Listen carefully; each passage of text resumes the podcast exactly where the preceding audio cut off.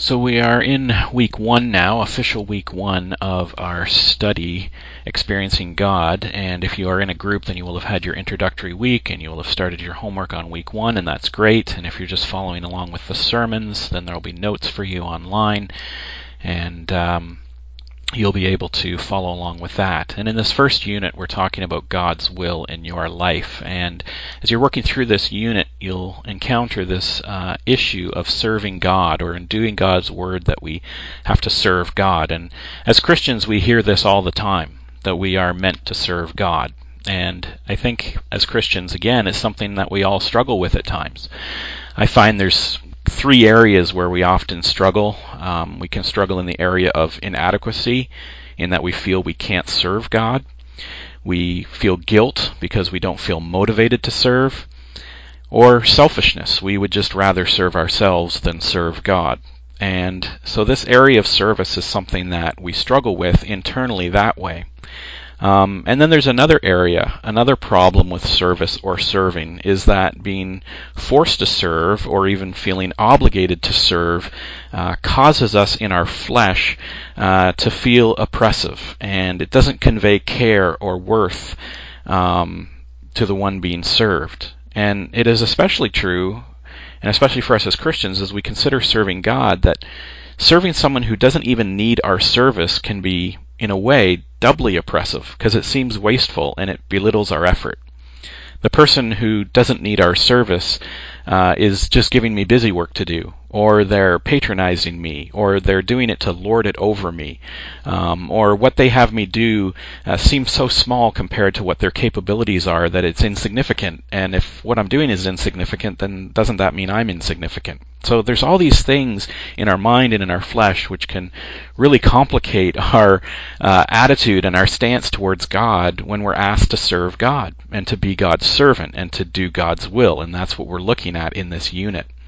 And uh, just thinking of an example like a, a rich Hollywood uh, superstar or something like that, and we're a servant in their home, and and you know you're cleaning the 15th bathroom in the mansion that nobody has ever used or even seen, but it's your job to make sure that it's cared for every day, and uh, so those are the types of things when we think about serving God in our flesh, we can sometimes think, does God even need us? Like, should we uh, should he even need us? Is what we're doing even significant? Are we not just doing something so small uh, and that it doesn't make any difference? But by contrast, when we think about our service in our life, we will serve gladly when we do so out of love or out of compassion and not out of obligation. And we will serve more selflessly those who need our service and who need our help. When we feel the person that we're serving needs our help, or we feel the person that we're serving uh, desires our assistance, then we'll gladly serve because it makes us feel worth. So the larger significance of the cause we serve and the love that we have for that cause results in greater joy in our service. And so when we're wrestling this week with this idea of God's will in our life and this Christian prerogative that we serve, then we have to ask ourselves, what kind of service is God's service? So if we look in scripture, Jesus calls himself a servant. In Mark 10:45, the Son of Man came not to serve, be served, but to serve. And then Paul calls himself a servant in Romans 1:1 and others often introduces himself as a servant. Peter calls himself a servant in 2 Peter 1:1 and we're called to be servants as God's followers in 1 Peter 4:10 and Colossians 3:23 and 24 and other places. And so we are meant to be servants. We are called to be servants. Paul even says bond slaves or house slaves, house servants. But we also read in Acts 17:24 to 25. Paul, speaking to the Athenians, says, The God who made the world and everything in it, being Lord of heaven and earth, does not live in temples made by man, nor is he served by human hands as though he needed anything, since he himself gives to all mankind life and breath and everything. And so here we are again Paul says God doesn't need our service. God isn't served by human hands. What can we do to serve God? Because He gives us everything. He gives us life and breath and all things. And so why are we called to be servants? but we are called to serve God. And Paul isn't lying. He's speaking as inspired by the Holy Spirit, and what he says fits perfectly with what we know about ourselves and God. It makes sense that God is not served by us. He is, in fact, giving us everything that we have. And so, what can we possibly add to God? If the service God asked for went straight back to Him, that would be pointless because He doesn't need it. So if when we say we serve God, we literally mean we're serving God or giving Him some benefit, like cleaning the bathroom in His mansion, or we are doing something to cook His food or serve at His table, then that would be pointless because He doesn't need that kind of service. And it would also be demeaning to us because anything we try to give back to God we know would be insignificant and we know would come from Him anyway. And so the service that God asks us for is not the kind of service that we first might think of. The kind of service that Paul talks about in serving God, or Peter talks about in serving God, or Jesus talks about even when he says he's serving God, is not the kind of service that we normally think of in service. It can't be that kind of service because God doesn't need it. God is not a rich movie star or a powerful politician living in a mansion who wants or needs servants to polish his silver or to skim his pool or wash his Lamborghini. So then what is service to God? What are God's servants doing then? And if you're in a group during your introduction week, you probably encountered this verse from Jesus. As Jesus is serving God, he says, Truly, truly, I say to you, the Son of Man can do nothing of his own accord, but only what he sees the Father doing. For whatever the Father does, that the Son does likewise. And that's John 5:19. So, or, or if we look at some of Paul's statements of his ministry service, he says things like, To the weak I became weak, that I might win the weak. I have become all things to all people, that by all means I might save some. I do it all for the sake of the gospel that I might share with them in its blessings. So what Jesus is saying is that he only does what he sees the Father doing. For whatever the Father does, the Son does. So he's watching the Father and the Father's doing something.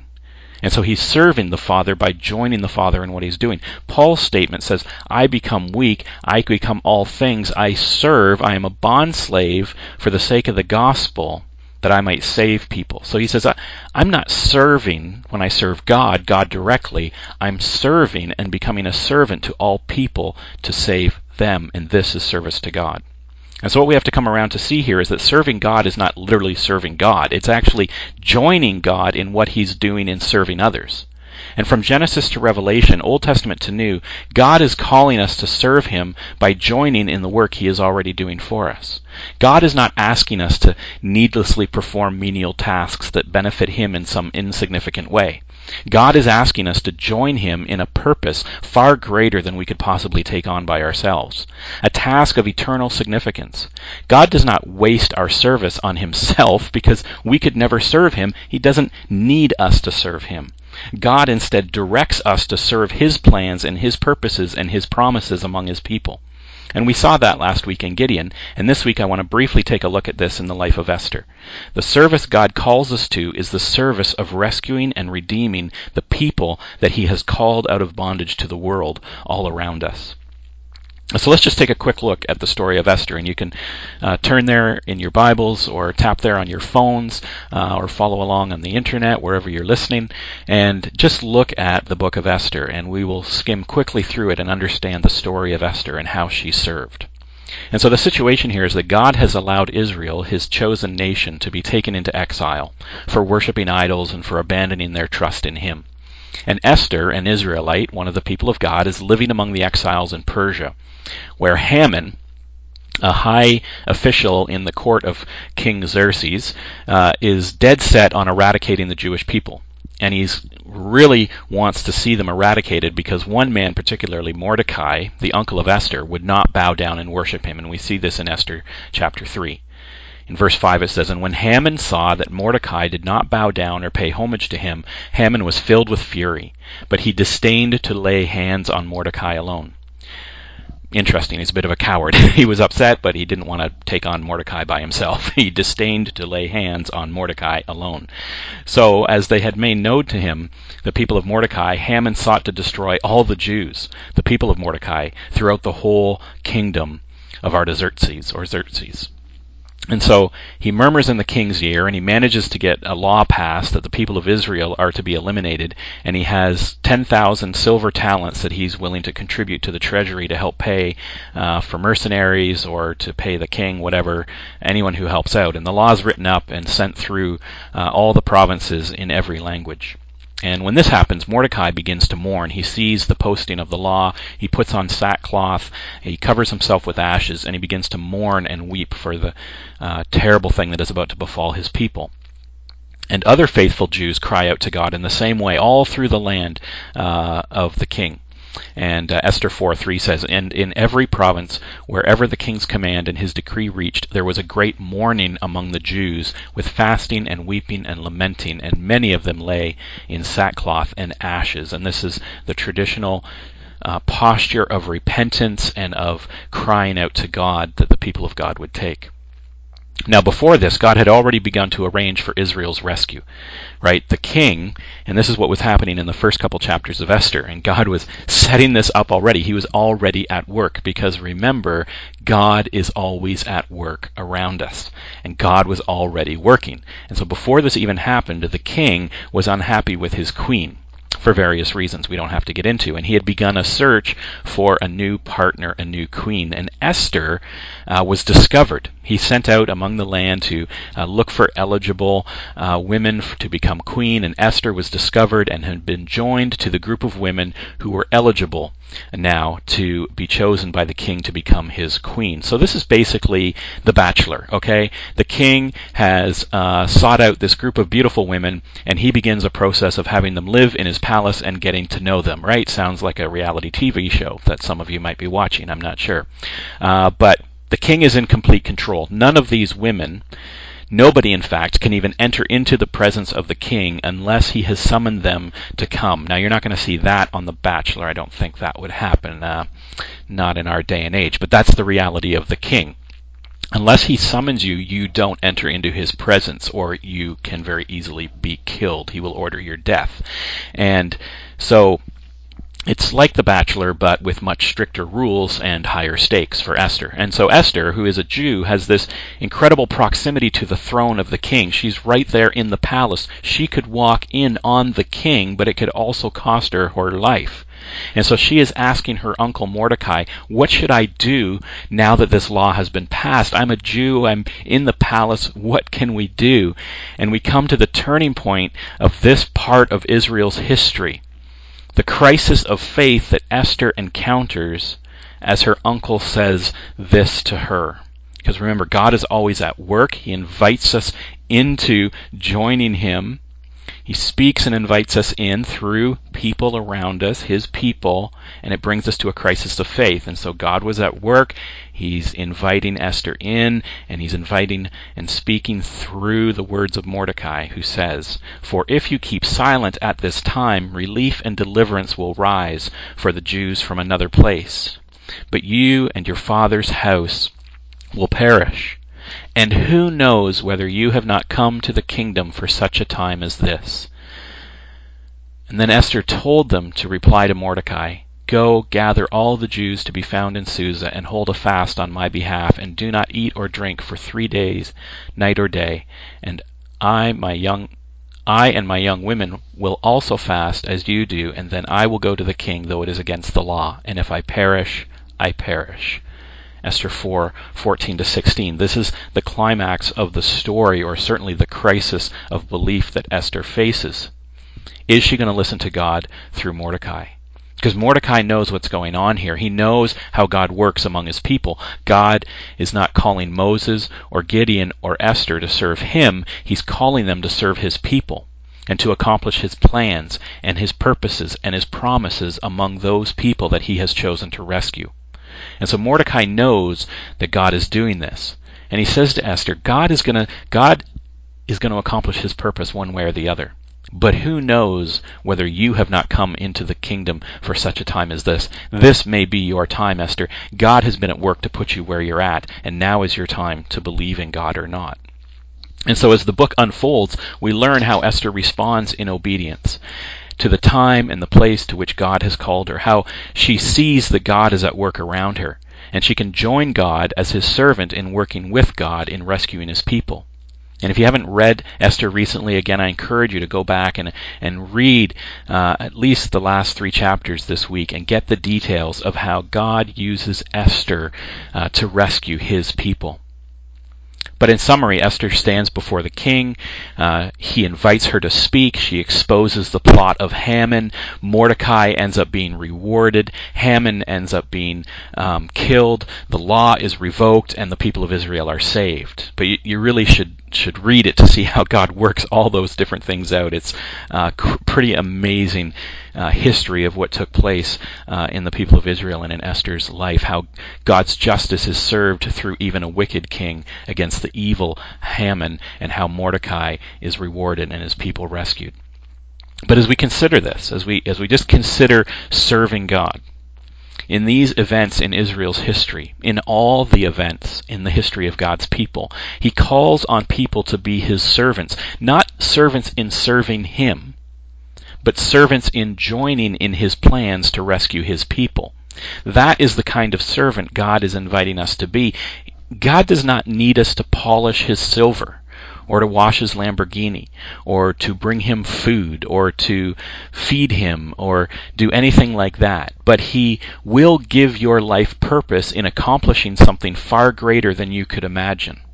He will give your life purpose and significance and meaning as you serve Him out of love and serve the people that He brings around you that need rescuing, who need you. Serving as God calls you to serve, to rescue them out of darkness and into light, to bring truth into situations of deception and lies, to bring healing into lives that are hurting. That is the servanthood that we have of God, or as Paul says, to serve the gospel, the good news of Jesus Christ, to bring the news of Jesus Christ to people so that they can hear the gospel and know that they can be rescued and they can be redeemed. And I don't know about you, so far, God has not put me in front of a king who could order my death. And that is not the time and the place that He has placed me. I don't think I can foresee that He would put me in that situation, but He may someday. Maybe I will have to make that choice that Esther made.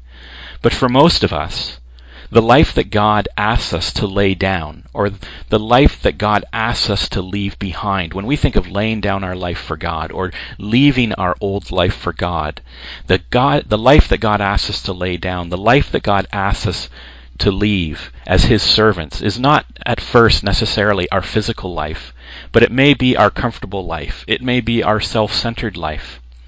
The fact is true about servants about his servants.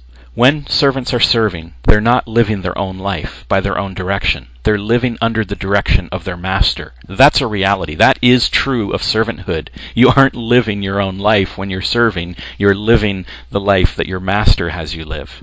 And that is the serving God calls us to. That part of servanthood doesn't change. God will ask us to serve others before ourselves. He will ask us to accomplish more for the kingdom than we could accomplish for ourselves. But the reward of that serving is that we are what we accomplish doesn't belittle us. In fact, it gives us significance. What we serve does not oppress us, it sets us free. It does not repress our identity in ourselves, it establishes our identity in God's work and purpose in our life. So again, think of Esther. Esther is not remembered, or, or rather, Esther is not forgotten as just another pretty contestant on the set of Persian Bachelor, the royal edition. She's not just someone who is forgotten as uh, a good looking uh, girl who looked good in a dress. Esther is remembered as a champion in God's plan to rescue his people and a fulfiller of God's covenant promise to rescue and redeem. That is how Esther is remembered. Even though she might have thought she was just a contestant in who's going to make the prettiest queen contest, God had another plan for Esther and her life. God had a greater purpose for Esther than simply being beautiful. Esther had an opportunity, and she took that opportunity to rescue and redeem God's people and see where God is working. Listen to the invitation that God was sending through his person, through his people, Mordecai, her uncle, and hearing that invitation, believing that she was there for that time in that place. God is at work around us all the time. We are placed in a time and a place with a people here in Haliburton at Lakeside Church with brothers and sisters around us. We are planted in this time and place for a purpose to serve God. Who knows? God's purpose is going to be accomplished in Haliburton anyway. But who knows that you, that me, that we were not placed here for such a time as this to accomplish God's purposes? We may have to give up our life of comfort and safety. We may have to lay down that life we had planned of retirement at the cottage doing uh, only what we want to do. Doesn't mean you can't retire at the cottage. God just may have a plan for you in your retirement at the cottage. We may have to lay down uh, the life of comfort that we planned in terms of maybe a career, maybe a life choice, maybe a family choice that we are making, maybe where we live. But as we lay down that life, and let our life serve God, and God's greater purpose, then He can accomplish great things through us. God doesn't need us. He doesn't need us to serve Him and even to accomplish His plans. As Uncle Mordecai said to Esther, God will rescue His people by some other means if He must. But you, Esther, how do you know that God's first plan isn't you? And so that's the question we ask ourselves here in Unit 1 as we consider uh, what we are being taught and what we, how we are being asked to understand God's will and how God's will influences our life. Will we serve God in His plan? Will we serve God in His purposes and serve His promises? Take time to think about that this week as you're doing your homework. Let's pray.